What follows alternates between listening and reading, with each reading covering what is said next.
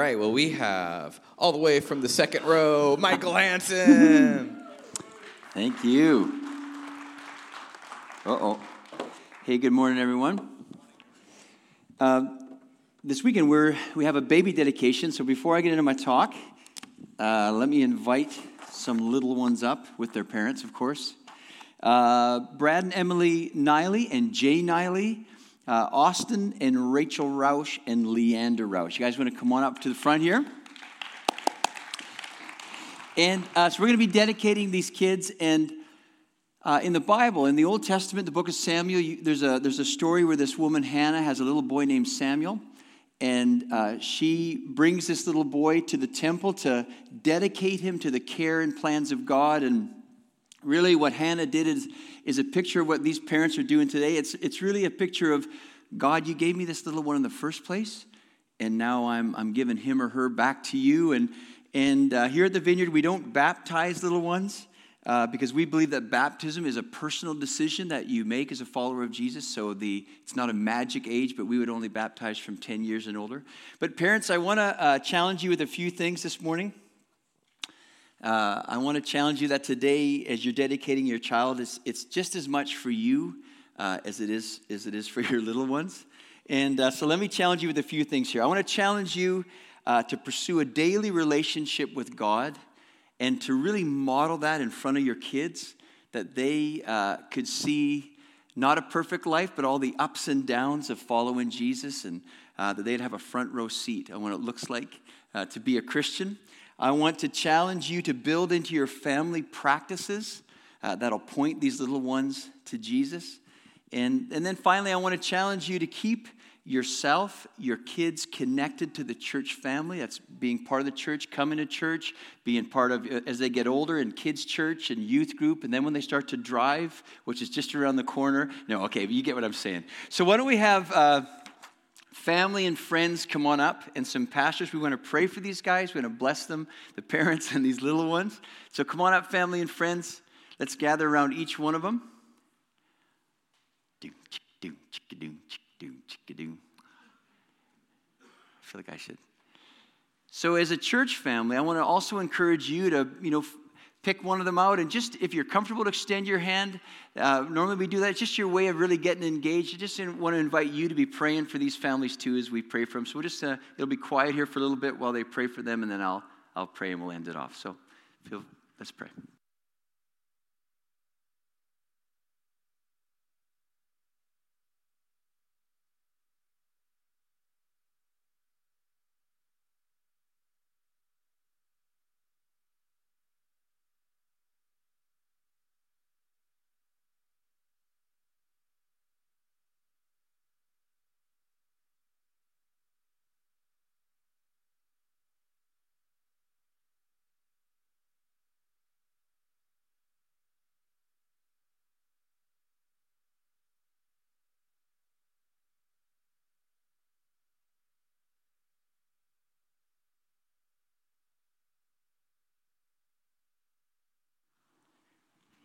Lord, the Bible says that uh, you knit these little ones together in their mother's wombs. The Bible says that these kids are a gift from you.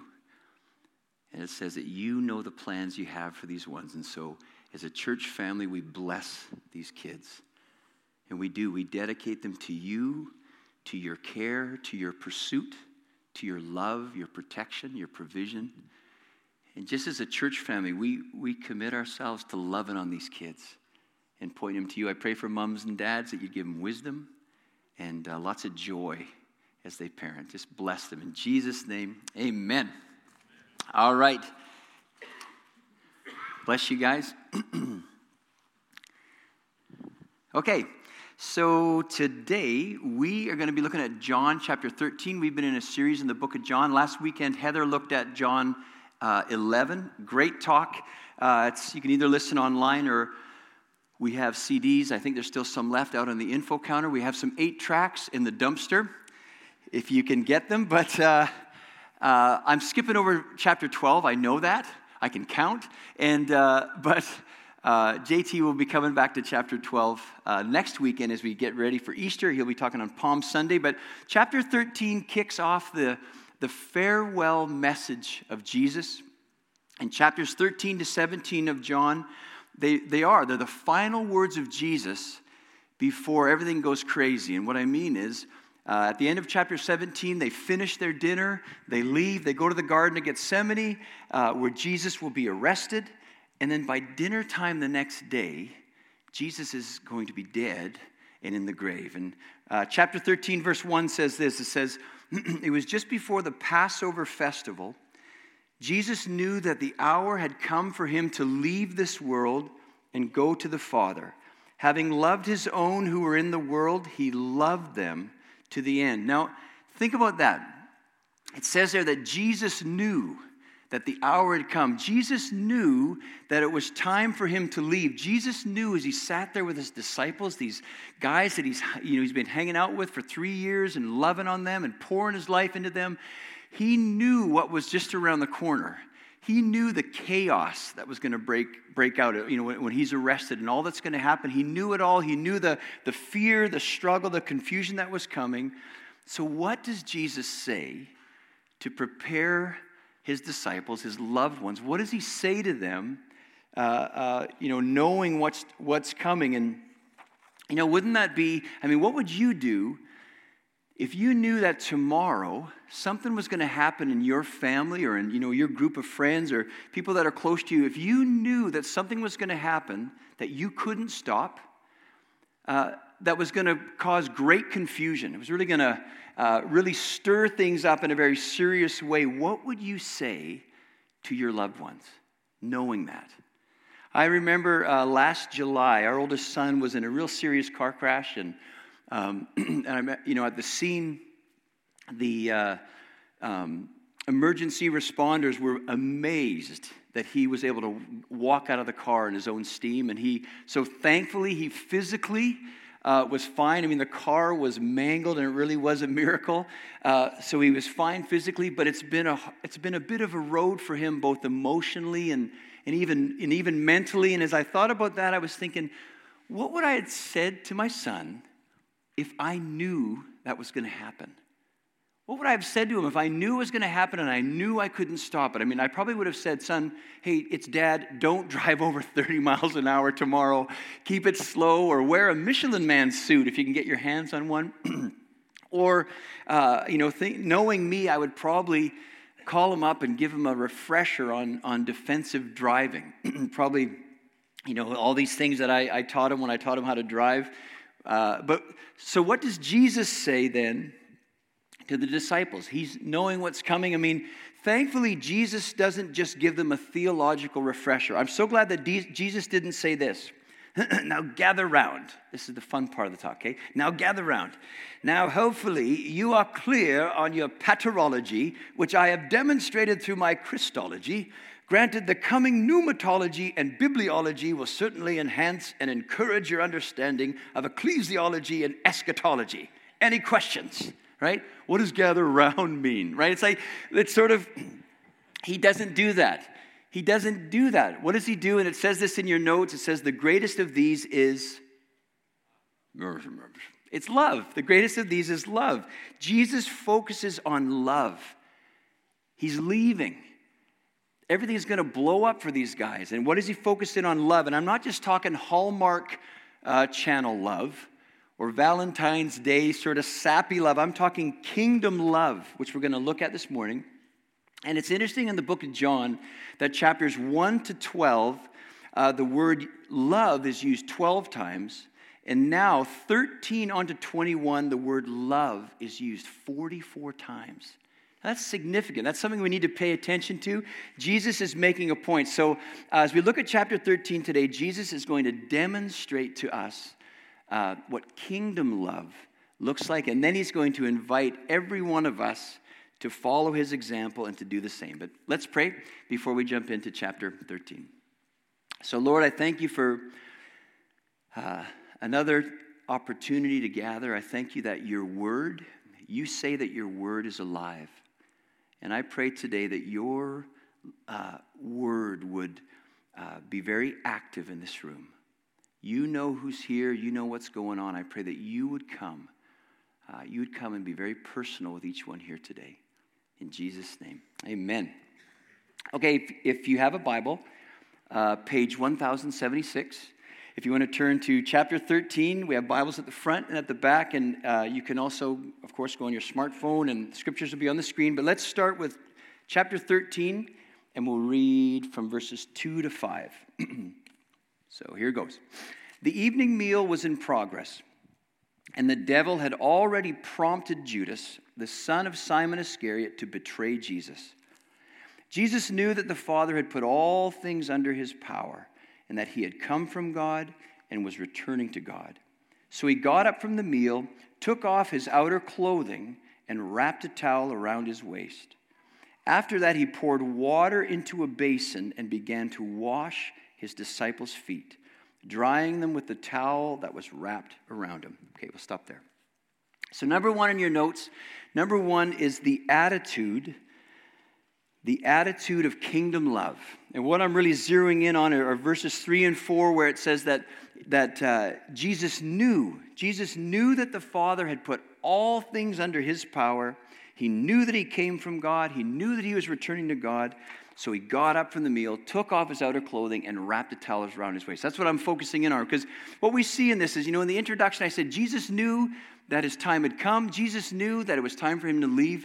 But Jesus also knew what I just read. He also knew that the Father had put everything under his power. And really, what that means is Jesus knew that he now had authority over everything. He knew that. He knew as he was looking at these disciples, it's like, I mean, talk about the ultimate power position. He's, he's like, you guys, I am Jesus. I am the Son of God. I came from God. I'm going back to God. I am God Almighty in the flesh. I created everything.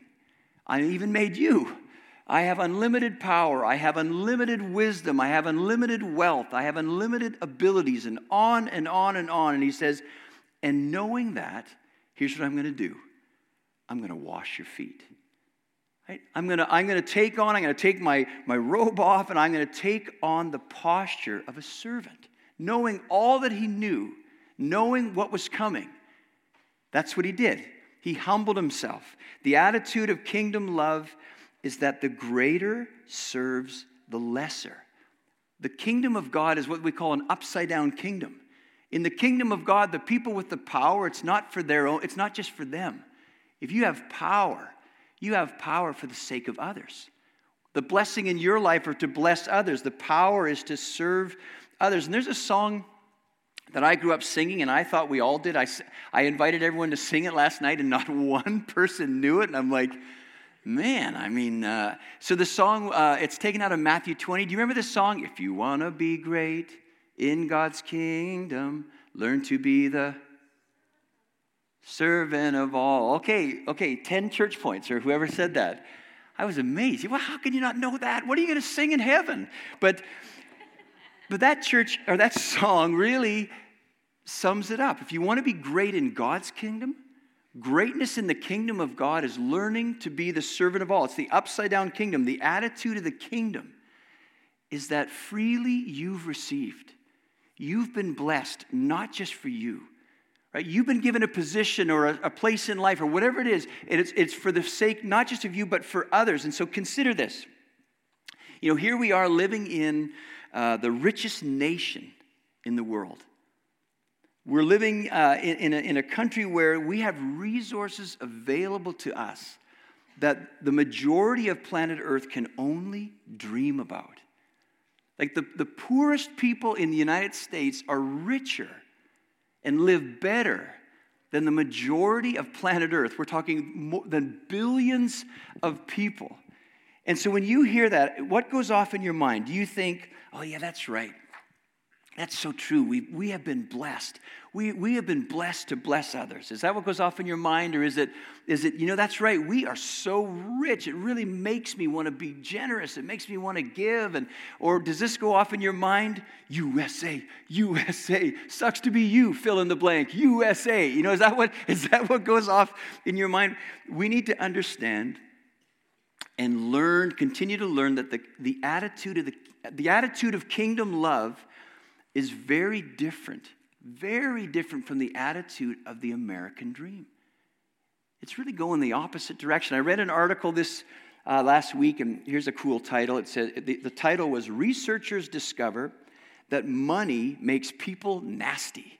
That's the title, and it was a professor at uh, University of California, Berkeley, and they did an experiment where they um, they had a hundred games of Monopoly, and they brought in strangers. So two people would play a game of, of Monopoly, and when the people would come in, they would flip a coin to randomly determine which person out of the pair would be the rich player in the game. And uh, the game was totally rigged to favor the rich. The rich player started with two times the amount of money. When the rich player would pass go, remember playing Monopoly, they got uh, double the amount of money when they would pass go. They got to roll two dice versus the other person only got one. And in this experiment, they had uh, hidden cameras. So they would, they, you know, they were observing people, and they said that the rich people the rich players, increasingly as the game went on, got more and more confident and loud. And maybe you're elbowing the person beside you, but they would, I mean, they would start talking down at the person, at their person. Remember, these are strangers. It's not like family.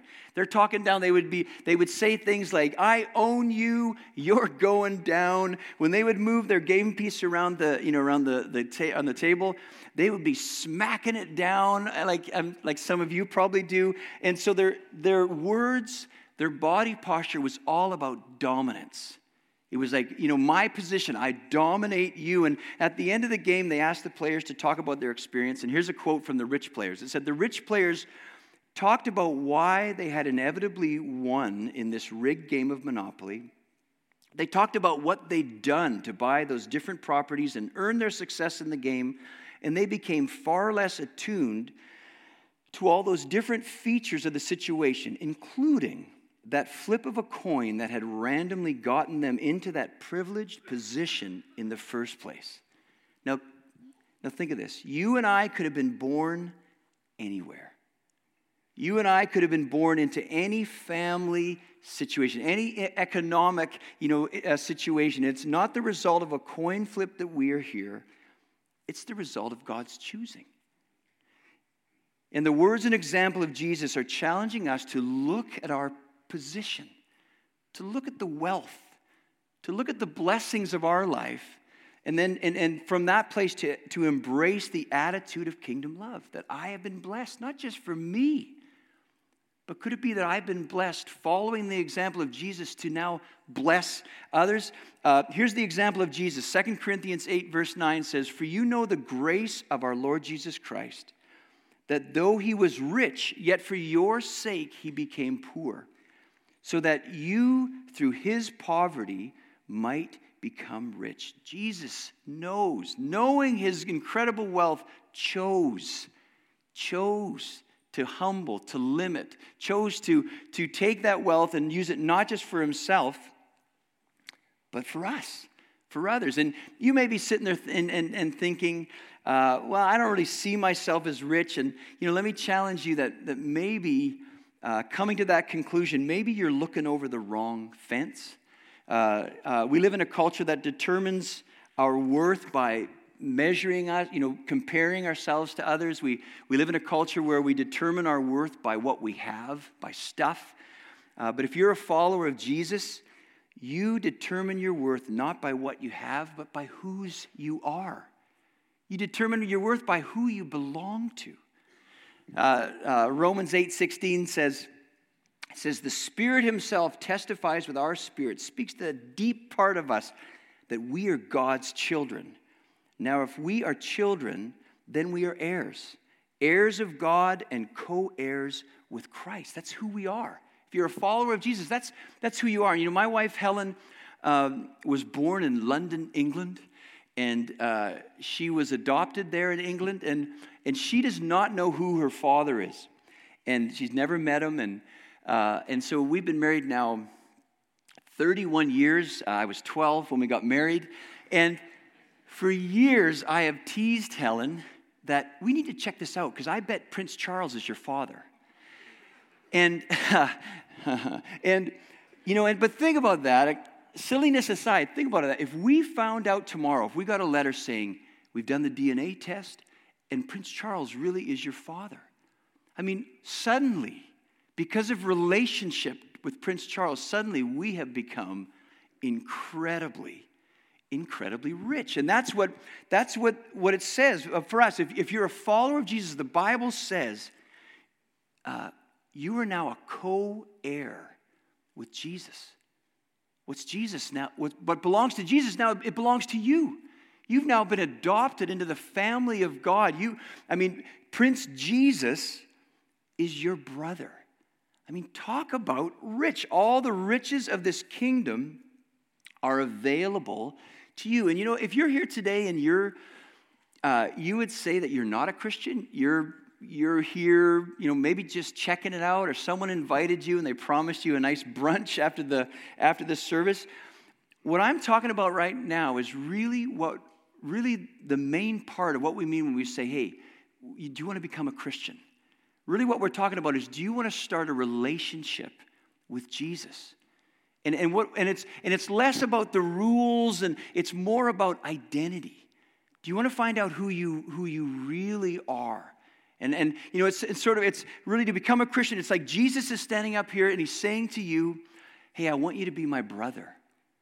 Saying, you know, if you're a woman, I want you to be my, my sister. I, I, why don't you start a relationship with me? I want to introduce you to my father because my father wants to adopt everybody. That's really what it means to, be, to become a Christian. It's, it's such a big part of what it means to be a follower of Jesus. It's, it's about identity. It's not all the rules and you know all those things that are important, don't get me wrong. But the key sort of foundation of being a Christian is identity. That you're one of his kids, which means Prince Jesus is now, is now your brother. And, and it's so important for all of us to grow in our understanding of who we are, of how rich we are. Yes, as Americans, as Westerners, but also and especially as children of God, because it that belief really is the thing that frees you up to embrace the attitude of kingdom love. It's that belief and, and understand, growing in under, our understanding of that that really pushes back against that nastiness that's in all of our hearts. That nastiness that you know makes it hard for us to, to you know to uh, follow the example of Jesus. So, so how do you nurture the attitude of kingdom love? And it's really simple. Thankfulness by being thankful. That's one of the most simple and powerful ways to recognize and to grow in our understanding, our attitude of kingdom love, is just by recognizing the blessings of God in our lives. It's by recognizing the source of the blessings of God in our lives. And I guarantee you, if you will add these two words to your, uh, that these two words would increasingly be on your lips, thank you, both to God and to the people around you, if they're increasingly on your lips, I promise you that you will grow in this attitude of, of kingdom love, of recognizing that you're blessed and that you truly are rich and yet you truly are in a position to, to give and to follow the example of Jesus to serve. So, knowing it, knowing it is one thing, and really it's the easy part, but doing it is the hard part when we talk about kingdom love. So, number two in your notes is the activity, the activity of kingdom love.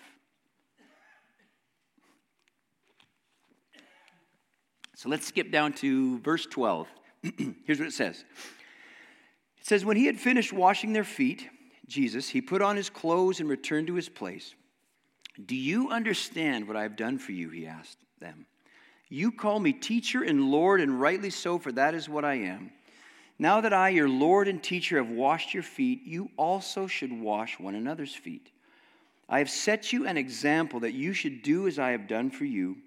Very truly, I tell you, no servant is greater than his master, nor is a messenger greater than the one who sent him. Now that you know these things, you will be blessed if you do them. So imagine that scene. They're, you know, they've gathered for dinner. Jesus gets up and they're looking at him. I mean, uh, all eyes are on Jesus and they're looking at him and he takes off his robe and they're like, What is he doing? Is it hot in here? Someone want to turn on the AC? okay, but uh, uh, it's a tough crowd. It's a tough Sunday morning crowd. I welcome the challenge. But he gets up, he does that, and he, and he washes their feet, and they're, and, they're, and they're watching him take on the posture of a servant, of a slave. And this is Jesus. I mean, they like Jesus is up here to them. He's the like they are giving their they're walking away from their their their jobs. They're walking away from their livelihood to follow this guy. I mean, he is their hero. And suddenly he's doing this, and they're like, Jesus, what are you doing? I mean, he does, he's done so many crazy things if you think about his life that they've watched him do, but they're like, Jesus, what are you, why are you doing this? This is a servant's job. Why are you doing this? And the part I skipped over where uh, Peter and Jesus have this interaction where, you know, Peter's like, no, no, no, no, you're not washing my feet, Jesus, not you. And Jesus looking forward, you know, pointing to the cross, Jesus knowing that what this is way more significant than just washing dirty feet. it's a picture of the blood of Jesus washing the stain of sin from our lives. And Jesus is like, Peter, no, actually, I have to, and only I can wash that stain out. It's not just the dirt on your feet, Peter. In fact, this is so important that I do that I do this because if if I don't, you can't be in a relationship with me. And so Jesus, he, you know, he does that. He comes back, he sits down, he goes, Look, I've given you an example to follow. And what he's saying to us today is what I've the example I've given you to follow, it's not a suggestion. It's not like if you're going to follow me and if you feel like it, and if you've been watching Hallmark Channel all week and you're feeling all warm and fuzzy, well, then go and love on someone. No, what he's saying is if, if you want to follow me, if you want to play in my team, this is how we do it. This is our kingdom plan.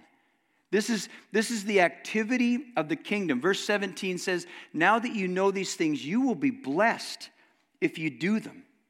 And again, there's that upside down kingdom.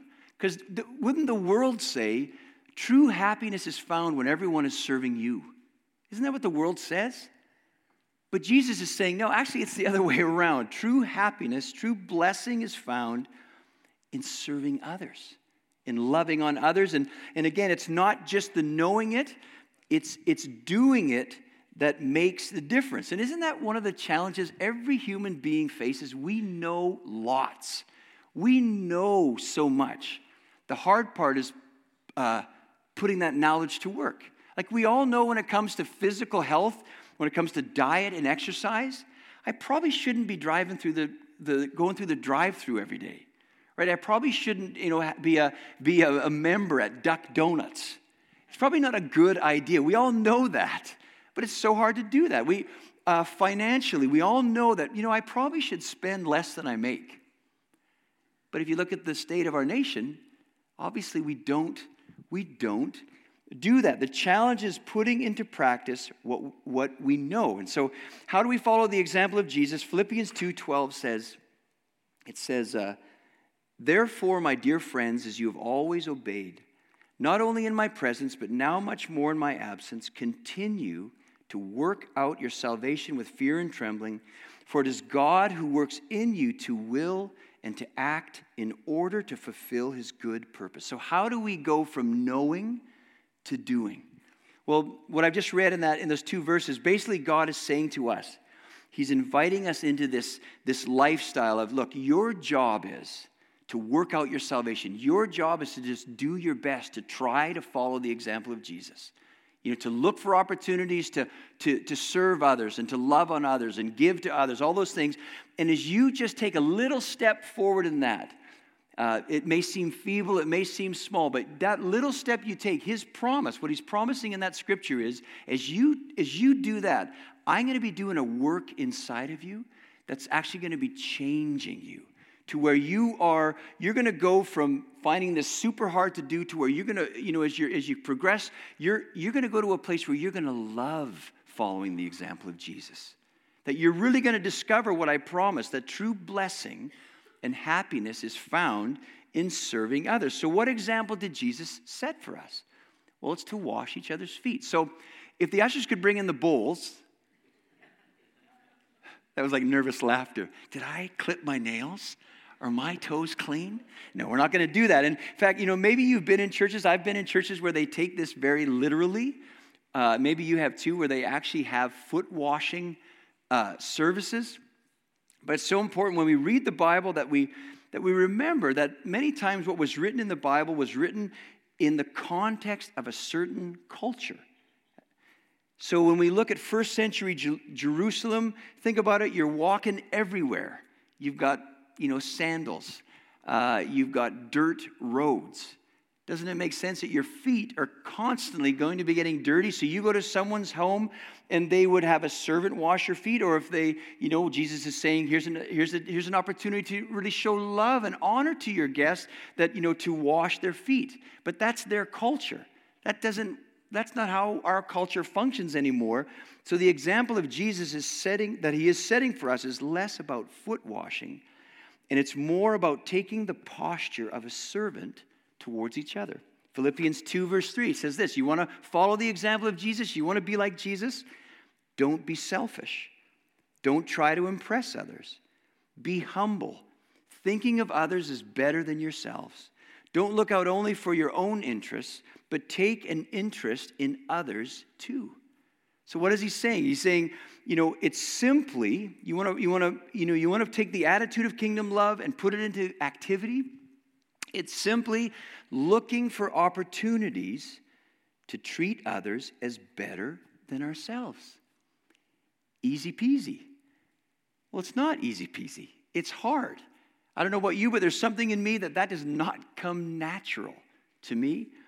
So it takes purposeful effort. You have to start somewhere learning how to follow the example of Jesus. And for many of us, a great place to start would be in your commute. It would be on 71 as you're going to work. For many of us, our commute is a competition. And we, well, I had certain words just come to my mind. I thought, I can't say those words. I'd probably be my last time. But some of us are jerks. We're jerks. There, I can say that one, can I? I just did. And I think God is saying to some people today, saying, here's an opportunity for you to wash someone's feet tomorrow when you're going to work. You go ahead. You go ahead. And when I let you go ahead, I'm not going to ride your bumper. I'm going to back off. You go ahead. I mean, uh, maybe it's in the grocery store. No, no, no, you go ahead. I mean, that simple thing is going to nurture something in you. Because, I mean, think about it. Do you, do you always have to win? Do you always have to get your own way? Like, what about letting someone else get their way? What about let, letting someone else, you know, tell the story or whatever it is. I mean, it's opportunities to wash people's feet. You know something, and this may sound really strange, and I got some uh, interesting feedback last night.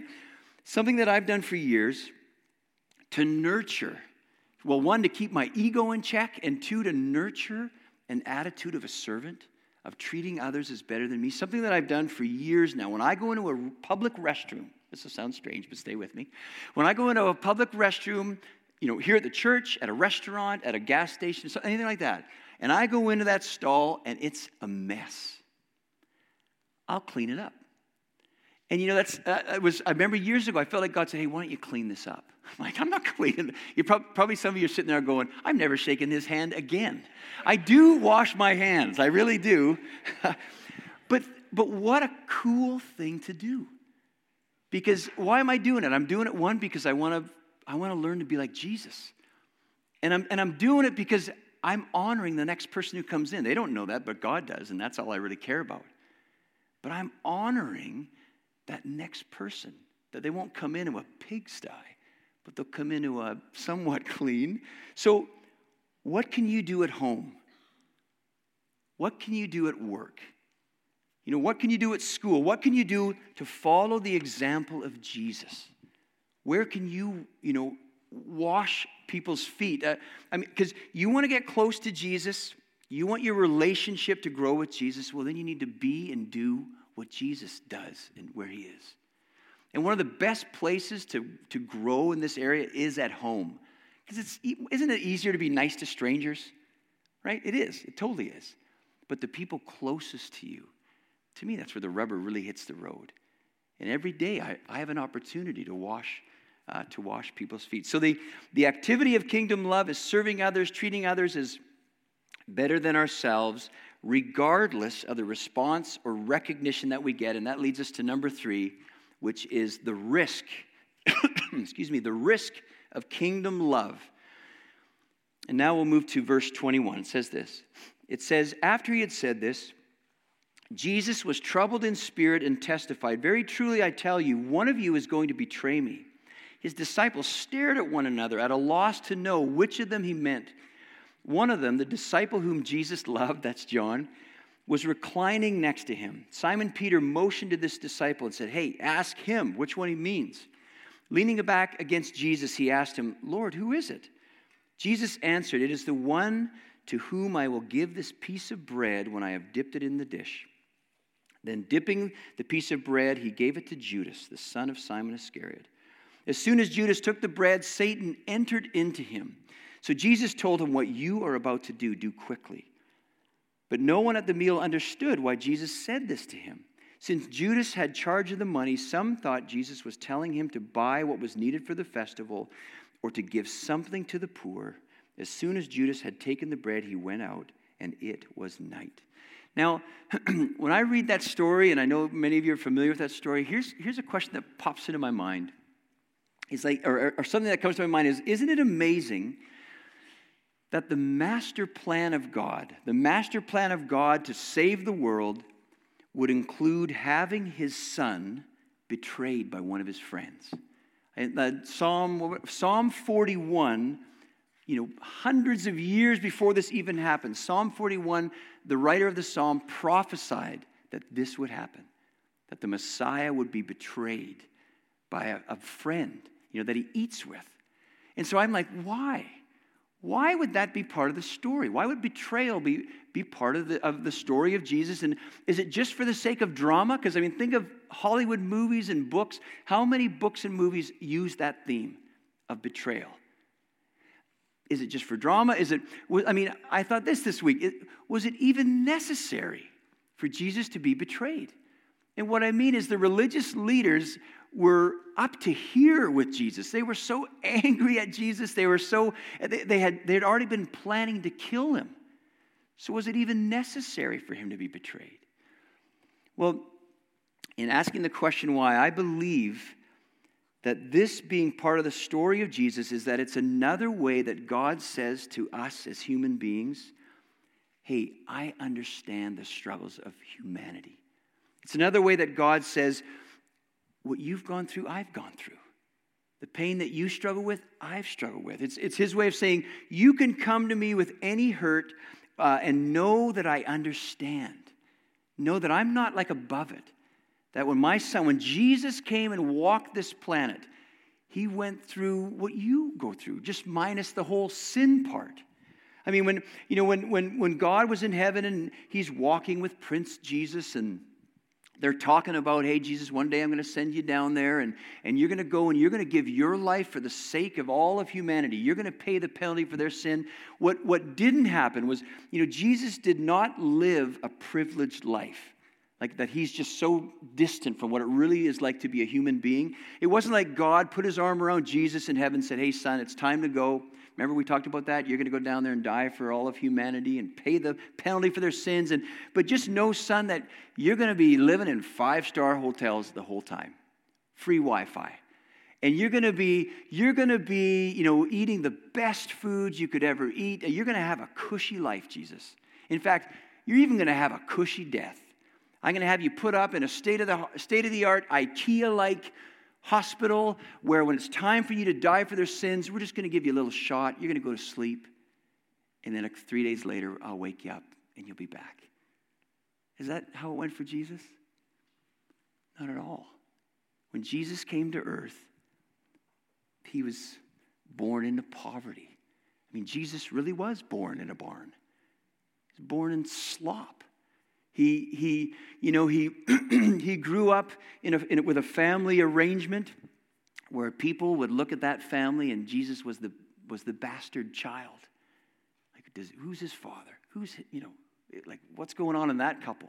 in, their, in that family's lives. He, uh, his, as he got older, his own family thought him crazy. He was constantly hounded and harassed by the religious leaders. He was betrayed by Judas. His friends, his disciples, ran away when he was arrested, and he was all alone. He was tortured, brutally, brutally murdered. See, when I look at this story of betrayal, I really believe it's for our benefit. It's his way of saying, I know. I know what that's like. Just because I'm God doesn't mean I, I, I was somehow cushioned from that. I know what it's like to have someone close to you betray you and hurt you. And so it's, it's his way of saying, I know, but it's also his way of giving you and I a heads up. Because he's saying, if you're going to embrace and live kingdom love, just like me, you're going to get hurt. People, not just strangers, people close to you. People that you're intimate with are going to betray you, they're going to hurt you. People that you've loved, served, poured yourself, poured your resources into, they're going to respond to your kindness with hurtful words and actions. And verse 26, it says, Then, dipping the piece of bread, uh, Jesus gave it to Judas the son of Simon Iscariot. And in their culture, to do that at the table, to take that bread and dip it in that sauce and give it to someone at the table, that was a sign of friendship. That was a sign of saying, of special friendship. And Jesus, Jesus knew. Jesus knew what Judas was going to do. He knew it. And still, he, he served him. Still, he loved him. He knew it the whole time. when he was washing the disciples' feet, it's not like he skipped over Judas. There was nothing in the way that Jesus treated Judas that the disciples went, hmm, I think there's something going on. I think Jesus is upset with Judas. Because when Judas walked out, they were clueless. They, they were clueless that there was, of what was really going on. And just imagine when Jesus, he's down, you know, he got the towel around his waist and he's, and he's kneeling down before Judas and he's washing his feet and he looks up into his eyes. And it's like, I know. I know, Judas. I know what you're going to do. And still, still, he loved him.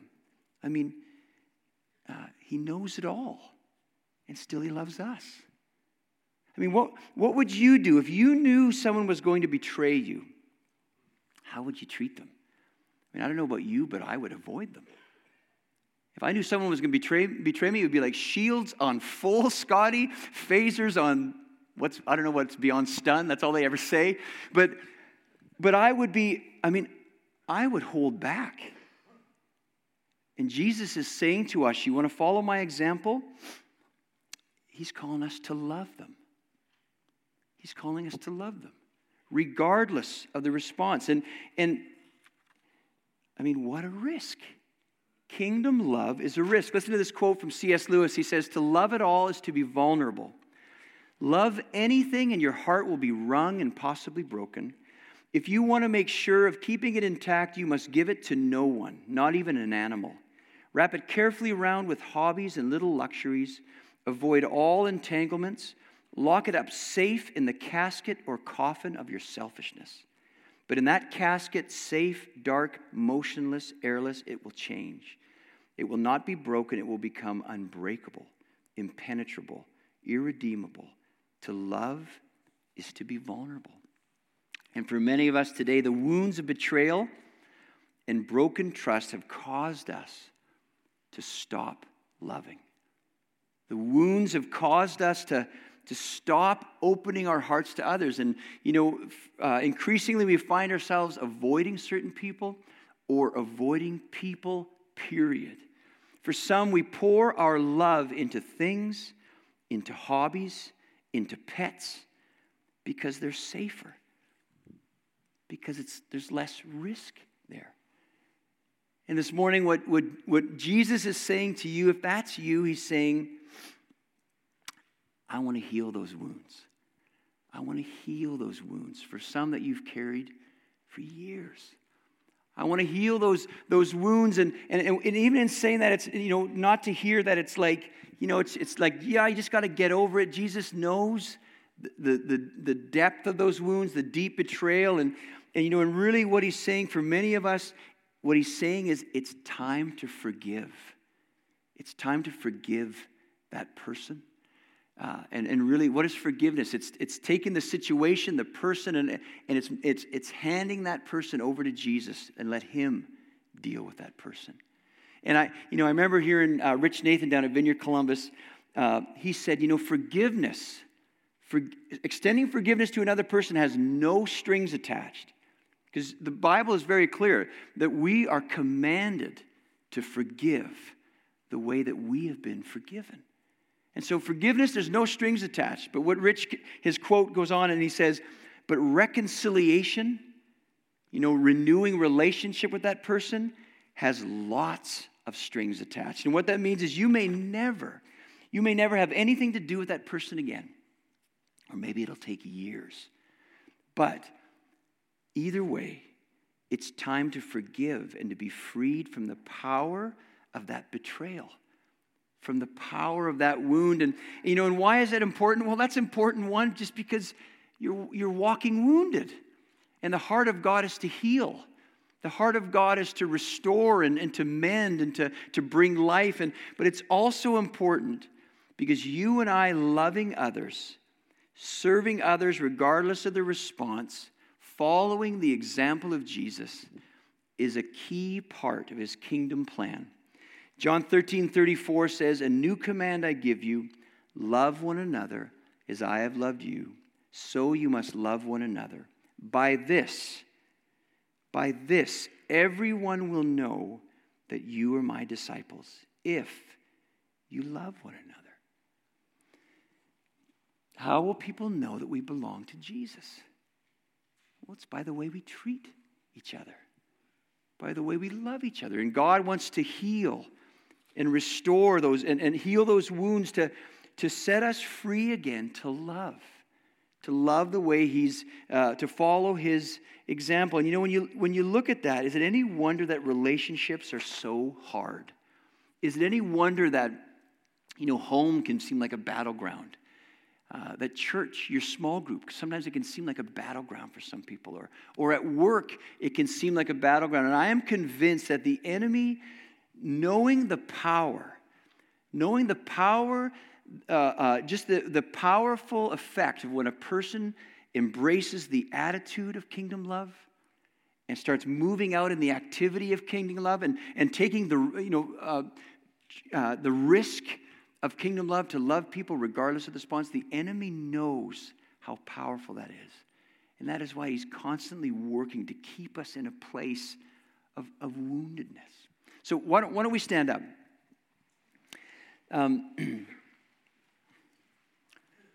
Sarah's going to end off with a song here, and uh, I just want to invite some folks forward for prayer.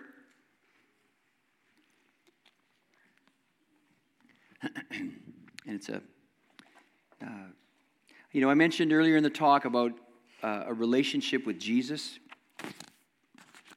And uh, just that, that it's, it's an invitation, it's, it's, a, it's an invitation into relationship with Jesus. And if you're here today and if that hooked your heart when I said it, I want to ask you to do something that might be uh, new to you or brave. In a second, I'm going to invite other people forward for prayer. If that's you, I want to invite you to come on up with those people uh, and let, let your, I mean, to receive that, to start a relationship with Jesus, all you have to do is, is really just say, Yes, I, I want to start a relationship with Jesus. It's just like being introduced to someone. And I would invite you to come forward with those, with the other people that will be coming forward in a sec. And, and someone will be up front here to pray with you, to introduce you to, to Jesus. But I also want to invite up, uh, and again, I know this is, is sensitive, but for those that you know, yep, I got a wound. And that wound is, is uh, like, it's hurting me. I want to encourage you and invite you to come on forward to uh, just to start that process of, of forgiveness and of God coming close to, to heal that wound that you have. I also had a, a sense that for some of you, you know you're a complainer. Just put your hand up. No, don't put your hand up. But you know you're a complainer. And I felt like God said, Your complaining is getting in the way of, of you shining Jesus to people. Because it's, it's, it's, it's not loving, it's not serving. Really, complaining says, I'm not getting what I deserve. And if you know you're a complainer, we want to pray for you and that, that you know, God would have a face to face with you and, and, and just talk that through. Um, I also had a, a picture of, of couples, married couples, and I felt like I, I saw the, these uh, couples washing each other's feet. And I, and I really have a sense today that there are couples here that you are in a hard place in your marriage and you're struggling as a couple, your love for each other. It's just a rocky season. And I felt like God said He wants you to wash each other's feet. And whether that's literally to do that, I think it's more He wants you to look for ways to serve each other and that that will bring uh, uh, healing to your relationships. We want to invite you forward. And then uh, we always love praying uh, for the sick.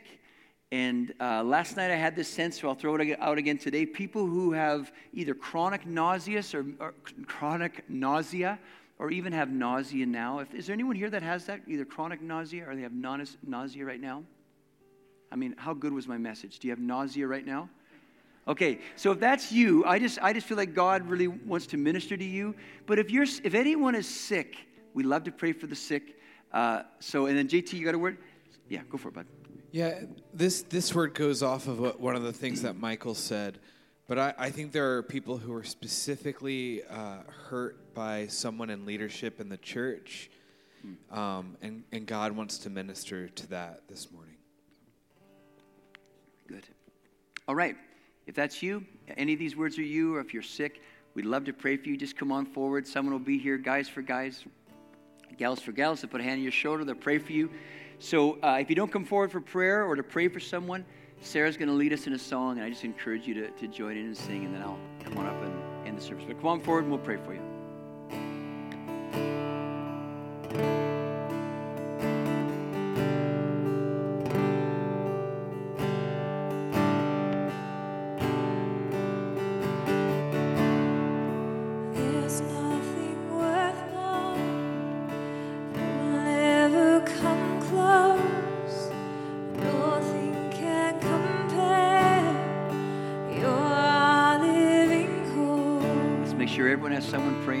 Guys, gals for gals.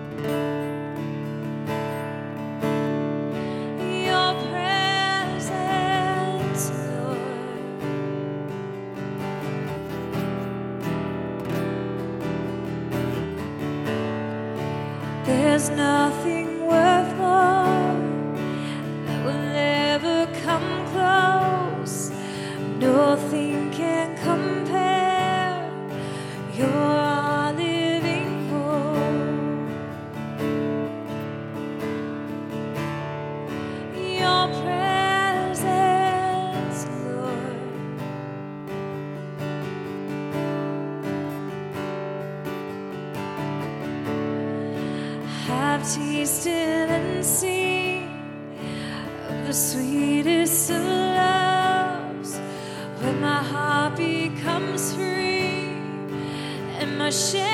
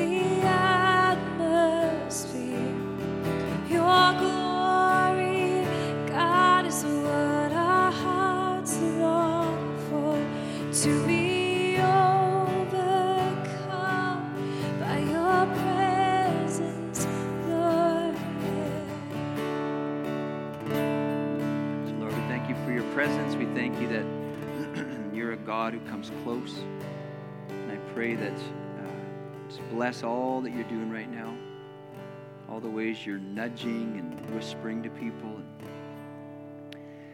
I pray, Lord, that you would teach us how to be like Jesus. Lord, that you would open our eyes to how blessed we are, open our eyes to how rich we are. Lord, I, I pray for those who struggle to see themselves as, as being adopted into your family. I pray this week for just a greater understanding and experience of being one of your kids. Uh, but I do pray that you would teach us as a church how to serve and love the way you do. You do.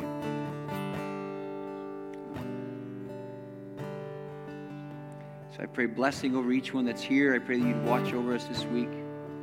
Uh, help us to love those close to us. Lord, we just uh, thank you for this time. In Jesus' name, amen. Hey, well, bless you. Enjoy the rest of your day. Uh, make sure to pick up some of those uh, Easter invite cards.